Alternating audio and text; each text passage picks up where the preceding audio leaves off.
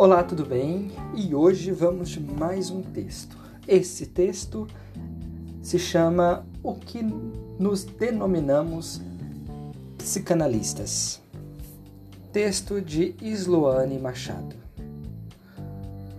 Os que nos denominamos psicanalistas, inúmeras vezes já ouvimos de caminhantes que chegam com suas bagagens prontos para a peregrinação psicanalítica. Para onde esse caminho me levará? Quanto tempo demorará a viagem? Tão famosas as perguntas que Freud já nos advertia delas desde os seus importantes textos sobre a técnica. Desde então, psicanalistas pelo mundo sabem que a única resposta possível é caminhe. Esta é a única resposta possível e aceitável, não somente porque de fato não sabemos para onde o caminho leva, mas sim porque o caminho nos interessa mais do que seu fim. E me refiro a um determinado fim que não é ainda o final de análise, pois o final de análise é o fim depois do fim. Este percurso está longe de seguir uma linha reta, progressiva como a segunda tópica, com a segunda tópica e textos como Além do Princípio do Prazer de 1920, nos quais Freud diz da pulsão de morte e da compulsão à repetição, entendemos como quase nada pode se produzir em linha reta, pois as, as melhores produções estão nos momentos em que caímos, tropeçamos, falhamos, paramos para contemplar nossos próprios abismos. E tudo isso depende das voltas e voltas que damos em torno daquilo que nos mantém fixados a um determinado jeito de gozar. Antes que surja a sempre presente crítica de que a psicanálise só dispõe a dar conta do indivíduo, é bom lembrar que, um, que em, em, textos como A Psicologia das Massas e A Análise do Eu, de 1921, O Futuro de uma Ilusão, de 1927, O Mal-Estar na Civilização, de 1930, dentre outros, Freud é bastante claro em dizer que a psicologia individual é ao mesmo tempo também psicologia social. Ora, haveria alguma, alguma operação de nível milimetricamente cirúrgico capaz de recortar o indivíduo do seu contexto, seja ele o das mínimas relações ou da grande humanidade como categoria expandida? A família ou uma pequena comunidade pode ser descolada de um contexto histórico, social, antropológico, religioso, etc, etc, etc. Se alguém tiver criado um bisturi capaz de realizar essa cirurgia, me avise, pois que seria a cura definitiva para a tendência neurótica de dobrar-se tanto aos desígnios do outro. Com isso, poderíamos resolver ao menos uma das, no mínimo, três grandes questões postuladas por Freud sobre o que causa sofrimento no sujeito, e com alguma sorte,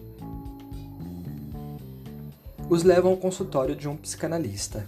Nossos relacionamento com os outros homens fonte inegostável, inego, inesgotável de conflitos, ele chega a dizer que o sofrimento, fonte inesgotável de conflitos, ele chega a dizer que o sofrimento que provém dela talvez nos seja mais penoso do que qualquer outro. Talvez porque ao corpo e sua decrepitude possamos enganar. Uma pelanca que cai e podemos mandar cortá-la, fora, um suco que se faz na pele, podemos preenchê-lo com algum ácido, os cabelos brancos que nascem e podemos arrancar ou apagá-los com tinta, os peitos que se esvaziam e podemos inflá-los com silicone, ou lidamos com isso conforme caminhamos para nos distanciar cada vez mais de uma posição de corpo, objeto, a serviço de outros, haja análise. Nesse momento, com a pandemia, o mundo externo volta-se contra nós com forças de destruições esmagadoras e impiedosas.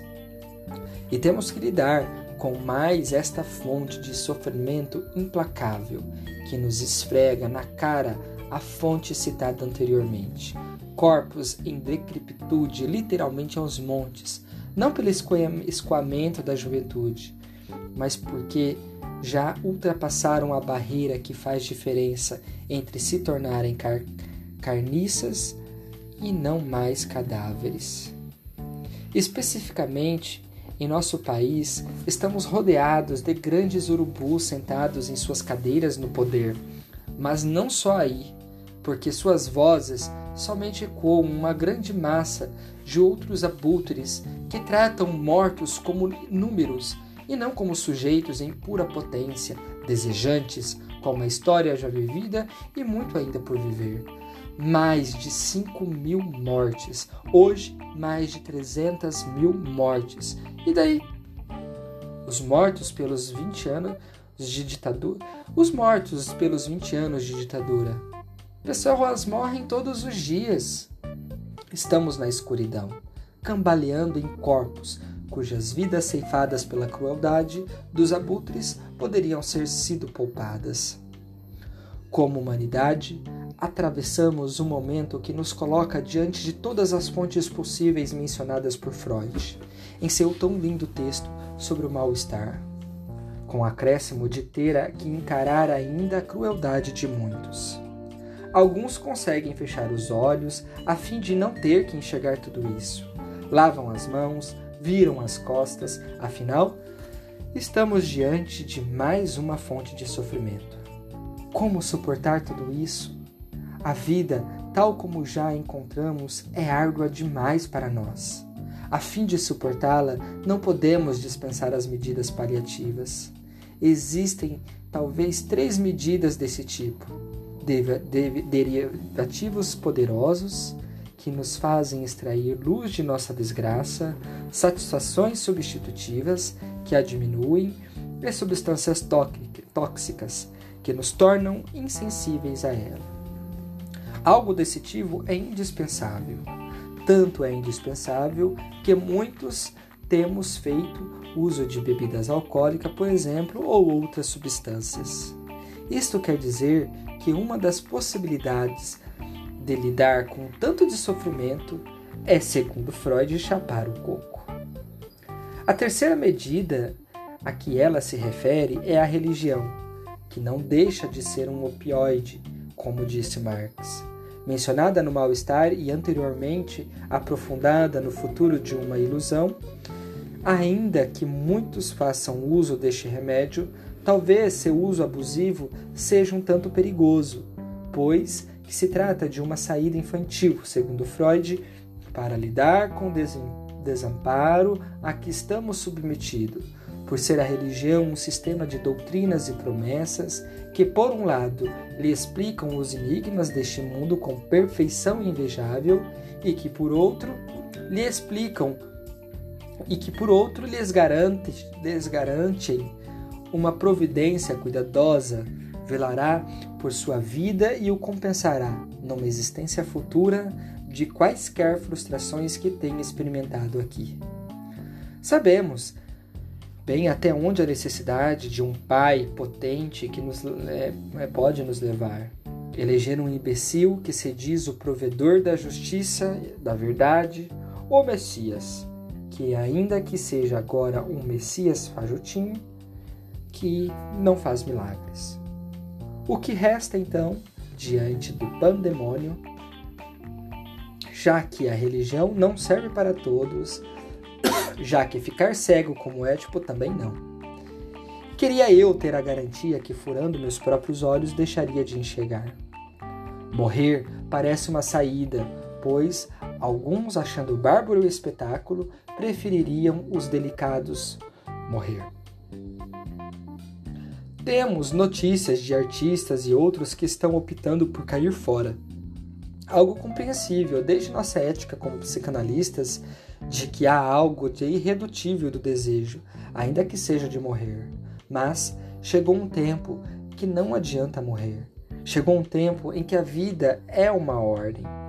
Sobre aqueles que enfrentam a morte auto-infligida, Freud cita Grabe, Grabe para dizer que não pularemos para fora deste mundo.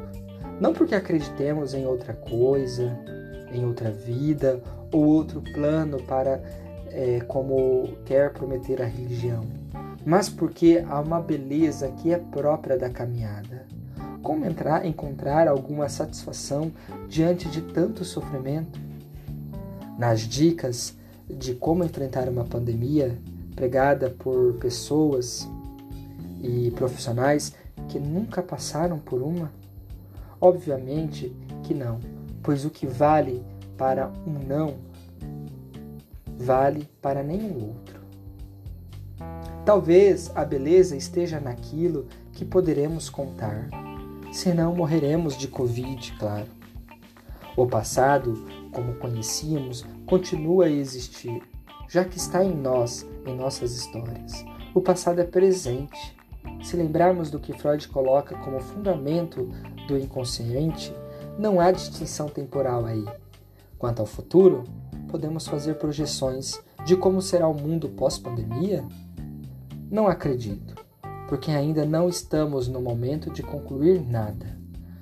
Por ora, somos obrigados ao instante de ver, que se demora mais do que gostaríamos.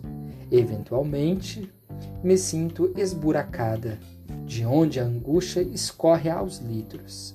A princípio, achei que isso fosse muito ruim de sentir, e de fato é mas, ao meu ver, esburacada, lembrei que nós, psicanalistas, estudantes eternos da psicanálise, sabemos que, olhando para nossos abismos e suportando nossos lugares vazios, é que temos a chance de preenchê-los com algo novo, inédito, genuíno, e não mais com aquilo que nos quiseram fazer engolir goela abaixo.